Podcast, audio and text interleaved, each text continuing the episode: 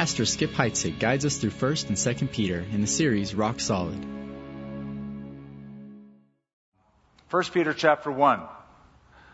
Let's pray together.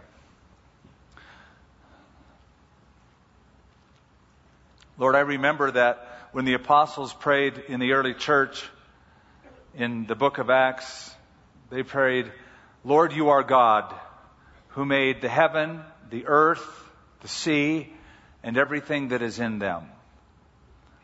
And I think it's important that as we pray, we begin with that perspective that we are talking to the one who can do anything, who created everything. Because you and you alone understand what you have made, those you have made, the way we think, the way we act. Nothing takes you by surprise. We're very comforted in the fact that though you are all these things, that you are in love with us, you're intimate towards us. Lord, I pray that this message would serve to elevate our thinking and our focus as we live. There's so many distractions in this world, so many things that take our thoughts off of what is true and right and onto the values of this world that can even steal our joy. So we begin, Lord, just in this simple act of worship, this act of dependence, this prayer, asking you to speak to us. In Jesus' name. Amen. I will forever be grateful to a man by the name of Dave Ellen for saving the life of my son. Many years ago, when my son was just a little kid, it was in the wintertime, it had just snowed. He and a buddy went over to a golf course not far away and they took a sled and they went down this big hill. And the contest was to see how far they could go and who would get the farthest. Well, my son won the contest by taking it all the way down the hill and onto a lake on the golf course, frozen over lake. The ice broke. He was immersed in the water. If you know how hypothermia sets in, does so very quickly, and he could not get out of that lake. Dave Ellen, a friend of mine, was running his dog up on that hill and saw what was happening and came down and threw out a dog leash and pulled him out to safety. And he told my son to run home. Well, I didn't know that part of the story. I just know he was sledding and I saw him come up the drive. Actually, I heard him come up the drive. You could hear it outside. He was so cold, and we got him warmed up. But I didn't know the whole story. I just knew that he was playing and he fell in the ice. Well, years later, we are in Israel with a team of people from the church going on a tour, and we're having lunch at a local pizza joint. And I'm there with my wife and my son Nate, and uh, Dave Allen, who saved him, but Nate had no recollection that was the guy. He just knew some guy saved him, and his wife Cheryl, and we're all talking and talking about the scariest moments in our lives. And Nate goes, "You know, the scariest moment of my life is when I fell through ice on a lake on a golf course, and I thought I was going to die." And Dave Allen, who was at lunch, said, "Do you ever tell your parents the rest of the story, Nate?" And he didn't even know what to say. He goes, Remember the guy who saved you, threw that dog leash out? That was me. Nate's eyes got real big. Now, I didn't know this story. I said, Well, tell us this whole story here. I didn't get all this when he was quite young. So I got the full scoop. And that's what we have here. In the book of Peter, 1 Peter chapter 1, he gives them the full scoop of their salvation. Saving a life is wonderful. But saving an eternal soul is even more wonderful. And it's that salvation that's on Peter's mind as he writes the next few verses of 1 Peter chapter 1. You see, his audience has been suffering oppression and persecution and trials. And if you know anything about suffering, it causes your eyes to look downward. You are weighed down. You are looking not at the hopeful horizon, but at the painful path. And you need the encouragement to look up and get your thoughts refocused into the right place. And essentially, Peter does that in these verses. He has a theme, a recurrent theme in this book. So far, the word salvation appears three times. It's the focus, it's the highlight of the book so far. Look at verse 5. Who are kept by the power of God through faith for salvation ready to be revealed in the last time. Verse 9. Receiving the end of your faith, the salvation of your souls. And now in verse 10, of this salvation, the prophets have inquired and searched carefully. Salvation. There is not a more assuring, more comforting word in all of language than the word salvation. It appears 400 times in Scripture. Saved, saving, salvation. 400 times. It has a broad scope of meaning. It can mean anything from being saved physically from harm's way to being saved eternally from sin and death and hell. And just as I that day in Jerusalem learned the full scoop of the story of how my son was saved, so Peter gives to them the scoop on their eternal salvation. You'll notice in verse 10 of this salvation, the prophets have inquired and searched carefully, who prophesied of the grace that would come to you. Searching what or what manner of time the Spirit of Christ who was in them was indicating when he testified beforehand the suffering of Christ and the glories that would follow. To them it was revealed, not to themselves, but to us they were ministering the things which now have been reported to you through those who have preached the gospel to you by the Holy Spirit sent from heaven. Things which angels desire to look into. When Paul wrote to Timothy, he said, Timothy, God desires all men to be saved. That's God's great desire. It's God's great hope is that people would come to salvation.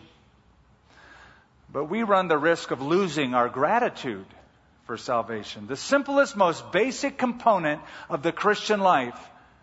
And we run the danger of not realizing just how good we have it.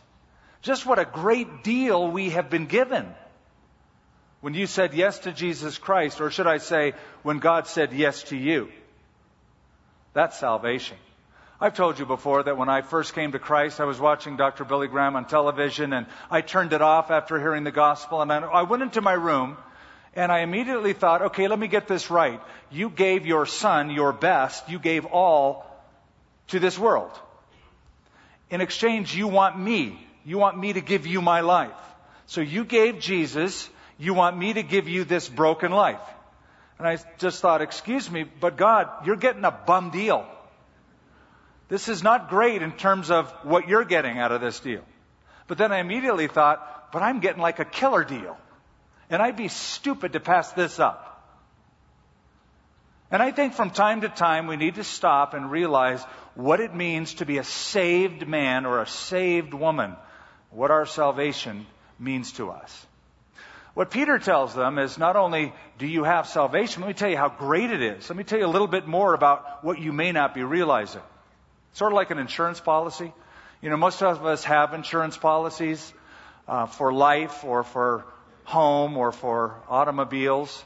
Um, most of us don't read the insurance policies, I've discovered. You discovered that? You just know you have one. You don't read the fine print until you have to make a claim. And you want to find out if you're going to get reimbursed because you got to dish some money out. Does what happened, is it covered in the insurance policy? And then you find out, oh, yes, they cover everything except what you need at that point. Yes, we cover everything for your car except your drivetrain that fell out on the road two miles back. We don't cover that.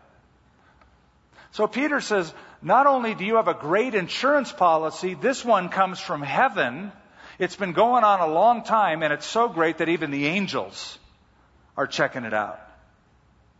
They marvel at it, they ponder it. So that's how these verses divide up. Verse 10, 11, and 12. The prophets predicted it, preachers proclaim it, angels ponder it. And that's what we're going to unpack today as we go through it. First of all, prophets. The prophets predicted it. Verse 10 of this salvation, the prophets have inquired. That's the Old Testament prophets, by the way. They've inquired and searched carefully. Who prophesied or predicted of the grace that would come to you. Searching what?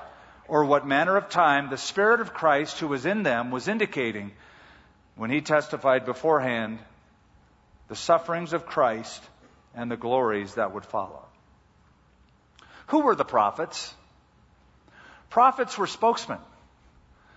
They were spokesmen for God. Look at them like field agents, field reps.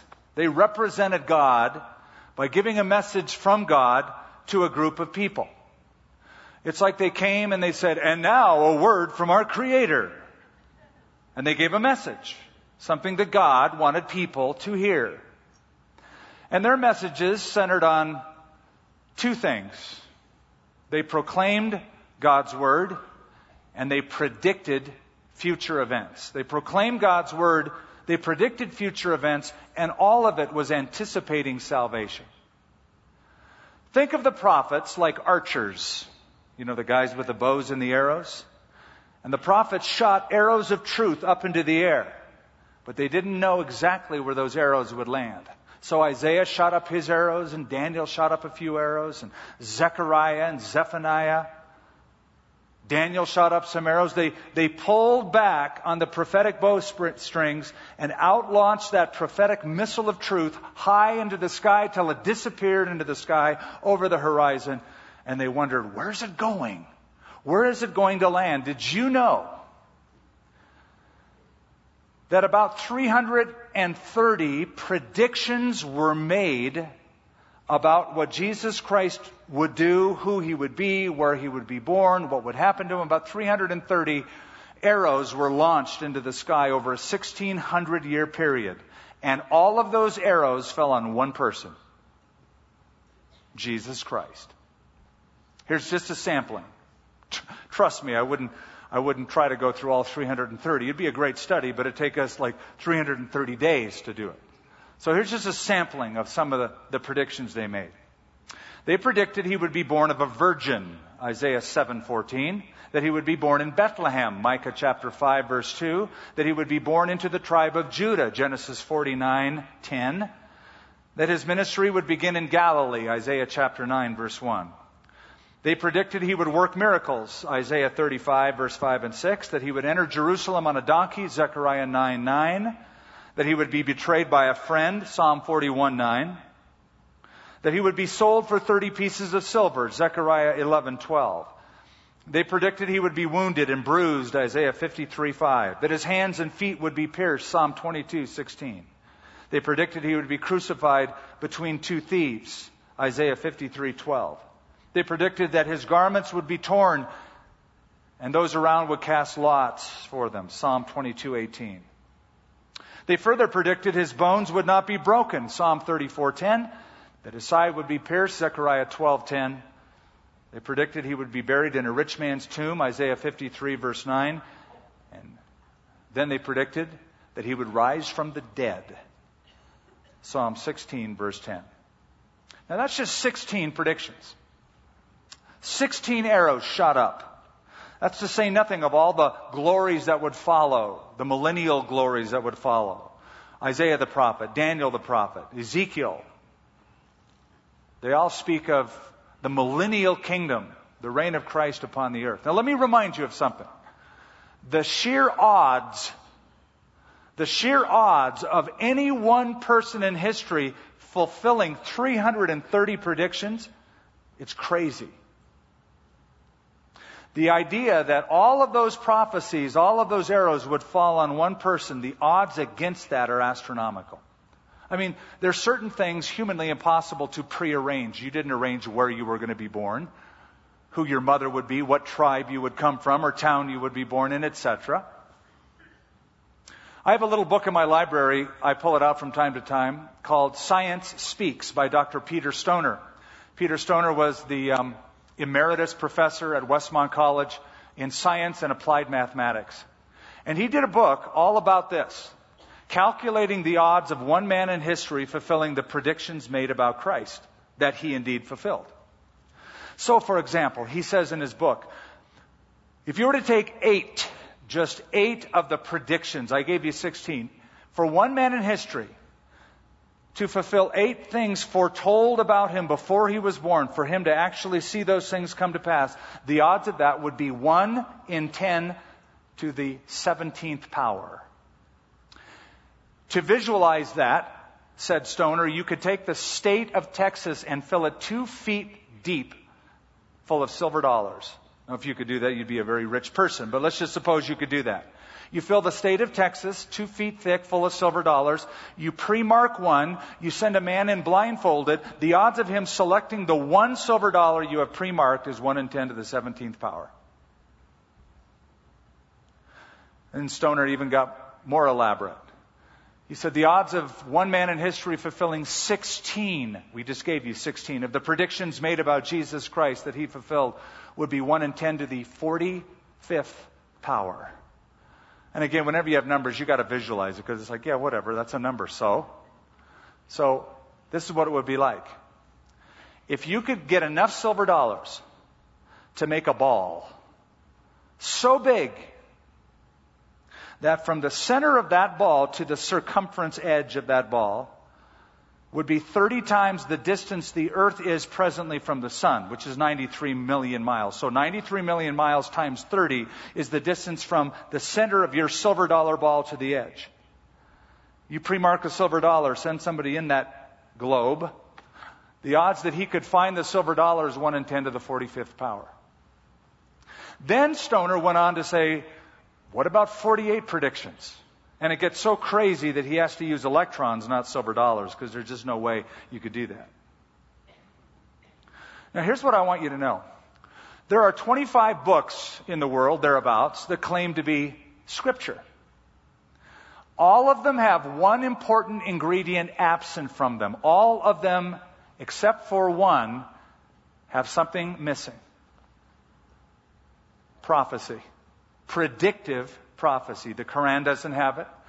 The Upanishads of the Hindus don't have it. The writings of Confucius, they don't have it. They're absent from them. The Bible has predictive prophecy. So the prophets made all of these crazy predictions. The problem is, they didn't understand everything they wrote. In fact, I would even say they understood very little of what they wrote. They shot the arrows out, and they were looking like, now where's that going to land? Example, in Isaiah chapter 6, God commissions Isaiah to go proclaim to a nation the desolations that will come. And Isaiah asks a question, How long, O Lord? The prophet Habakkuk says the same thing when the predictions are made about Judah and Jerusalem. Oh Lord, how long? We studied the prophet Daniel for months.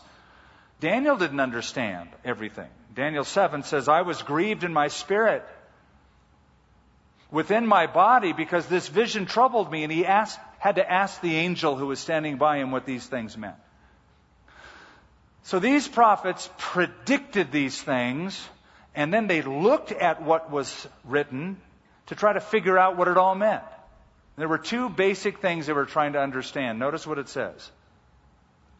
Searching what, verse 11, or what manner of time the Spirit of Christ who was in them was indicating when he testified beforehand the sufferings of Christ and the glories that would follow. Now, some translations say, searching what person or what time. Basically, those were the two things they wanted to know. Who am I writing about? When will these things happen? What's the timing and the circumstances around the coming of the Messiah? I mean, imagine Isaiah the prophet writing what he wrote. Okay, so listen to how this sounds. Isaiah 7:14. Behold, a virgin shall conceive and bear a son. You go, uh, what does that mean, God? I'm sure God would have to say, don't worry about it. You wouldn't believe it if I told you. And so it was with Jeremiah and Ezekiel and Daniel and Micah and Zechariah and the rest of them. I mean, it's like 25 men all trying to put together one of those 1,000 piece jigsaw puzzles. You know, every one of them has a few of the pieces, but none of them have all the pieces, and no one has the picture on the front cover of the box. Add to that Most of these guys didn't know each other and lived hundreds of years apart. That's what being an Old Testament prophet was like. David had a few of the pieces, Moses had a few of the pieces, Isaiah had a few of the pieces, Daniel had a few of the pieces, Zechariah had a few of the pieces, but no one prophet had them all. But when all of those pieces were put together, the picture on the front of the box was Jesus Christ. And so Jesus walks from Jerusalem toward Emmaus with two of his disciples. And they're bummed out because they don't know why Jesus died on that cross. And they don't think he's alive from the dead. He happens to be right next to them. And in revealing himself to these two apostles, Jesus says these words, O foolish ones and slow of heart to believe all that the prophets have written. Ought not Christ to have suffered and enter into his glory? And then Luke says, beginning with Moses and all the prophets, he expounded to them in the scripture all things concerning himself. On one occasion, Jesus even said to his disciples, Many prophets and righteous men desired to see what you see and did not see it, and to hear what you hear and have not heard it. Folks, that's why we study all the Bible. If you ever wonder, why do you study the Old Testament? So we can understand the New Testament. Because you got a whole bunch of predictions made in the Old Testament. You got to know where they're going. Those arrows were shot up. Where are they going to land? In the New Testament. But if you just read the New Testament, it's like you go to a field with a bunch of arrows and you ask, where do these things come from? Got to read the Old Testament. That's where they shot those things off at. So as one scholar put it so beautifully, the new is in the old contained, the old is in the new explained. That is, the New Testament is in the Old Testament contained, the Old Testament is in the New Testament explained. You need both to see who and when those arrows were shot and how they were fulfilled in Christ. Look at verse 12. To them, that is to those prophets he's still speaking about, it was revealed that not to themselves, but to us they were ministering the things which have now been reported to you. At some point, those prophets began to understand that what they were writing about was going to be fulfilled at a distant time, far into the future. It wasn't going to happen in their time. Some things they predicted did, but much of it was going to happen beyond their time. And Peter is saying to his audience, You're the audience. You're it. You're the recipients.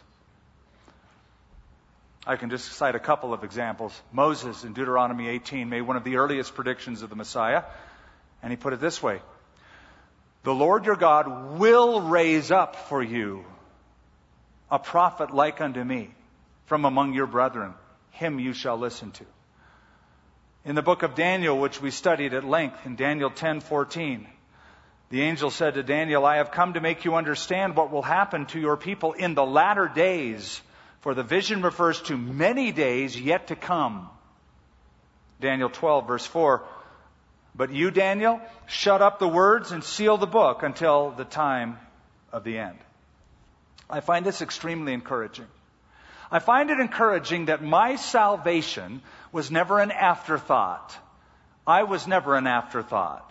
It was all planned in the mind of God who gave a message sent from heaven, given to and through prophets, fulfilled in Christ, proclaimed by the apostles, and received by you and I.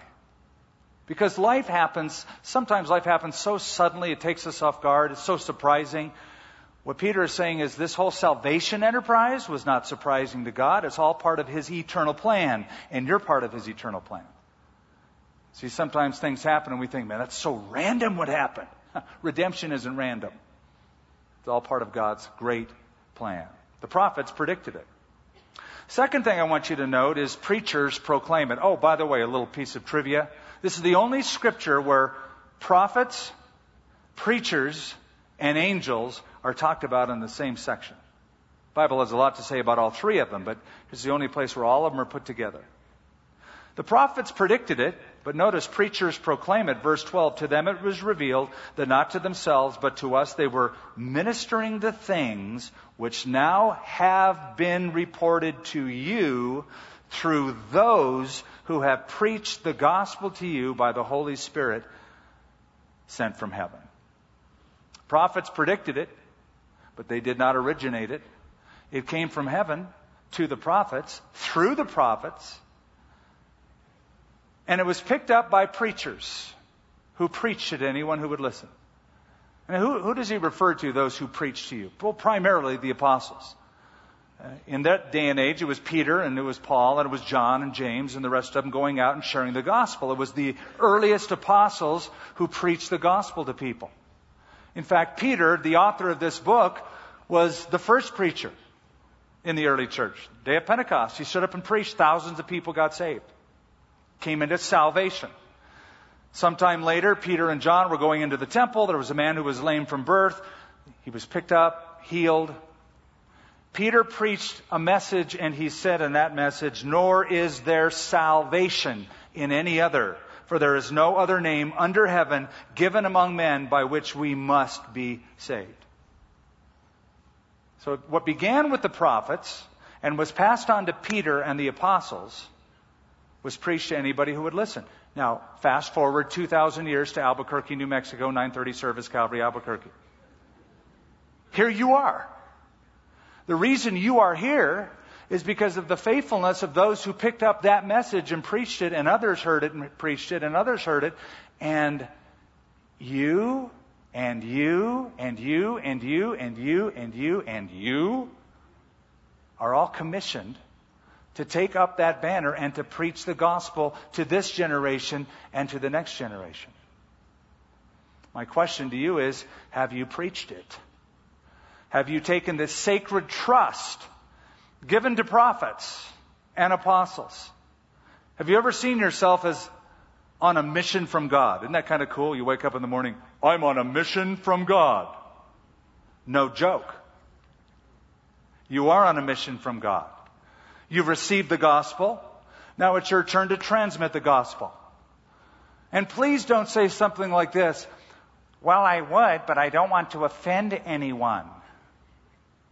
Oh, really? What do you mean by that? Well, it's a disturbing message. I could disturb someone and offend them. Well, I suppose you could, but if you had a neighbor's house that was on fire, would you say, I don't want to disturb them or offend them by telling them that? It would sound like this. The other day, my friend's house was on fire. I don't think he knew it, even though he was inside it. He must have been asleep. I thought about telling my friend his house was on fire, but then I, I wondered what he would think. He might get embarrassed. Or what if I got all full of soot? And what would my friends who don't believe in fires think? Besides, isn't this the fireman's job? You don't want to offend them? How shallow would that sound on Judgment Day? Yeah, Lord, I didn't share with them because I didn't want to offend them. Don't you think it's more offensive to end up in hell? So the prophets predicted it, preachers proclaimed it. And I hope you and I are part of that preaching choir. Now, before you get all guilty, yeah, man, I haven't preached the gospel for a long time. I haven't shared with them. I'm going to just tell you something. The onus really, it's on you to engage, certainly, but the power doesn't come from you. It's not like you have to go through a special class and get a. All, all you have to do is get plugged into the right source. And I want you to notice this in verse 12. Reported to you through those who have preached the gospel to you by what? The Holy Spirit sent from heaven. Do you know the Holy Spirit is mentioned twice in three verses? The Spirit of Christ with the prophets, verse 11, and the Holy Spirit, verse 12. In other words, the Holy Spirit animated the prophets in the Old Testament, the Holy Spirit activated preachers in the New Testament. So the formula is simple. When the people of God receive the power of the Spirit of God to preach the gospel of God, lives change. It's a winning combination, still works today. Prophets predicted it, angels proclaim it, Finally, in verse 12, angels ponder it. Look at the last part of verse 12. Things which angels desire to look into. The things he's speaking about are the things of salvation. Things angels desire to look into. The New Living Translation renders it. It is also wonderful that even the angels are eagerly watching these things happen. Okay, there's two important words that you need to be aware of what they mean at the end of verse 12. First is the word desire. The word desire means to have an overpowering impulse that is not easily satisfied. Okay, so what does that mean? It's like, man, I really, I really got to do this. I really got to have this. Really, really, really, really want this. That's the, that's the word desire. Now, the angels have that kind of a desire. For what? Look at the second word, look, or look into. The word means to stoop down and take a peek. They really, really, really, really want to stoop down and take a peek. Literally, to stretch one's neck forward.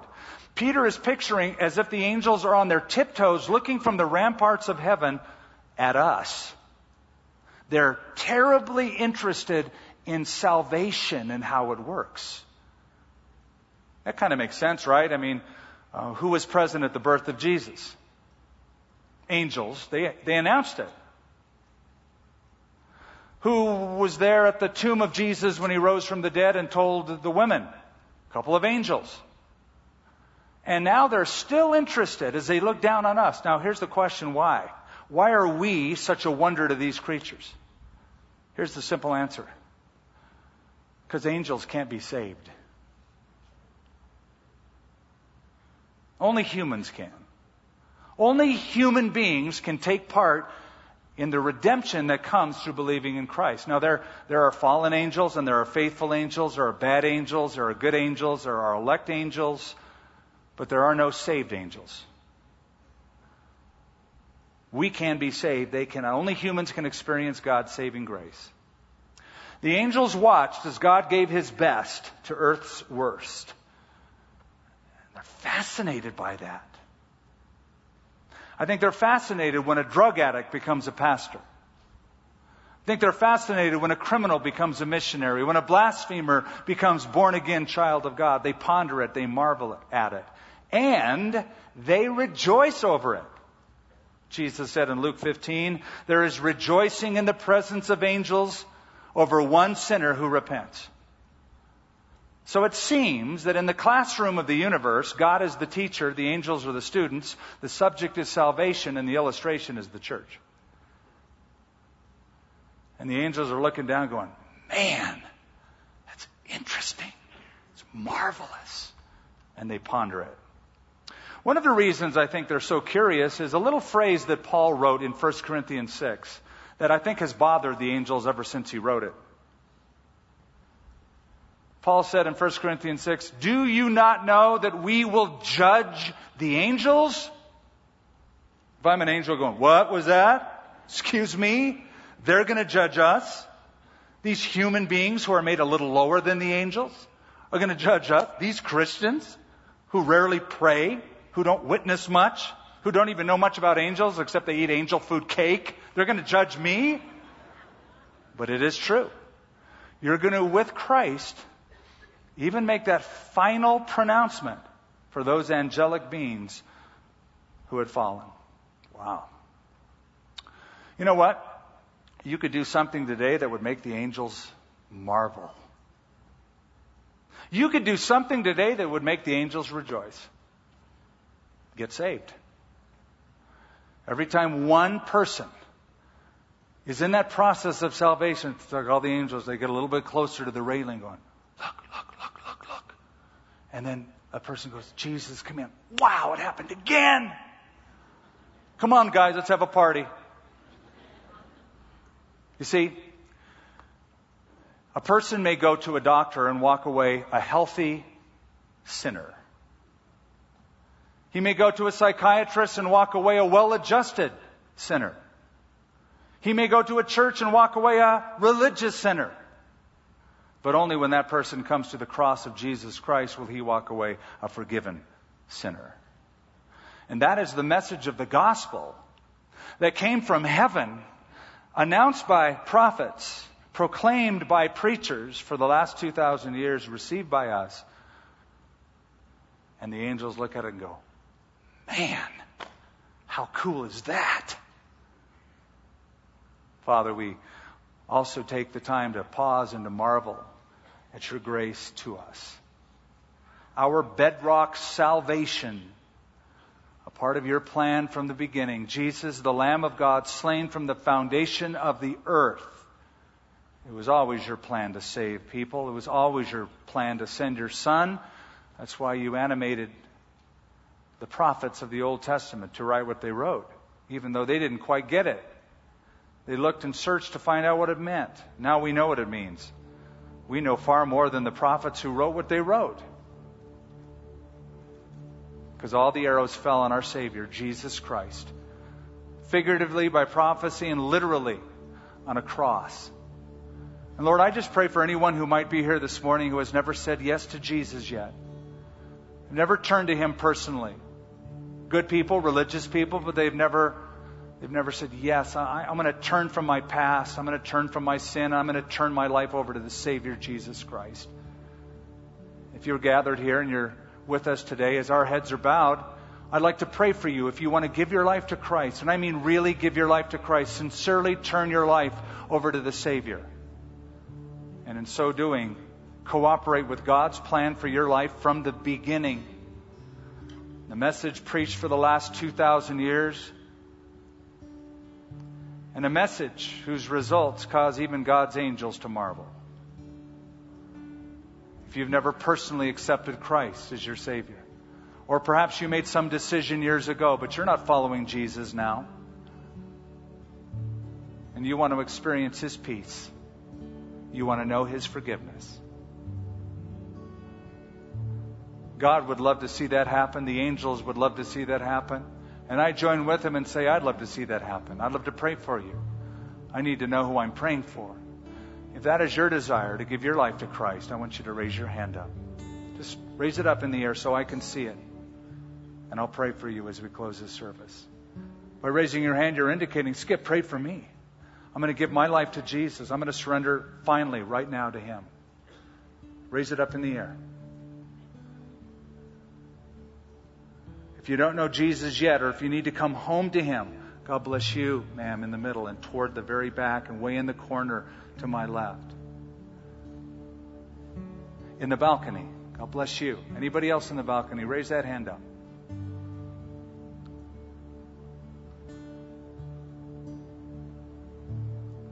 Anyone else? Well, Father, we thank you for another time where we rejoice together in your work in the lives of men and women. That's really what it's all about. All of eternity and time and space is really all about this transaction that happened on the cross and is happening right now with those in this auditorium.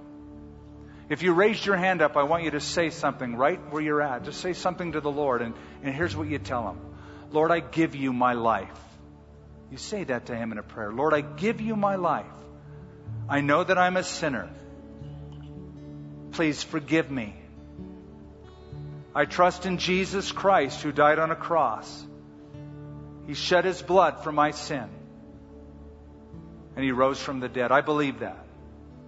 And I turn from my sin and I turn to you, Lord, as my Savior. I want to follow you as my Lord. In Jesus' name, amen.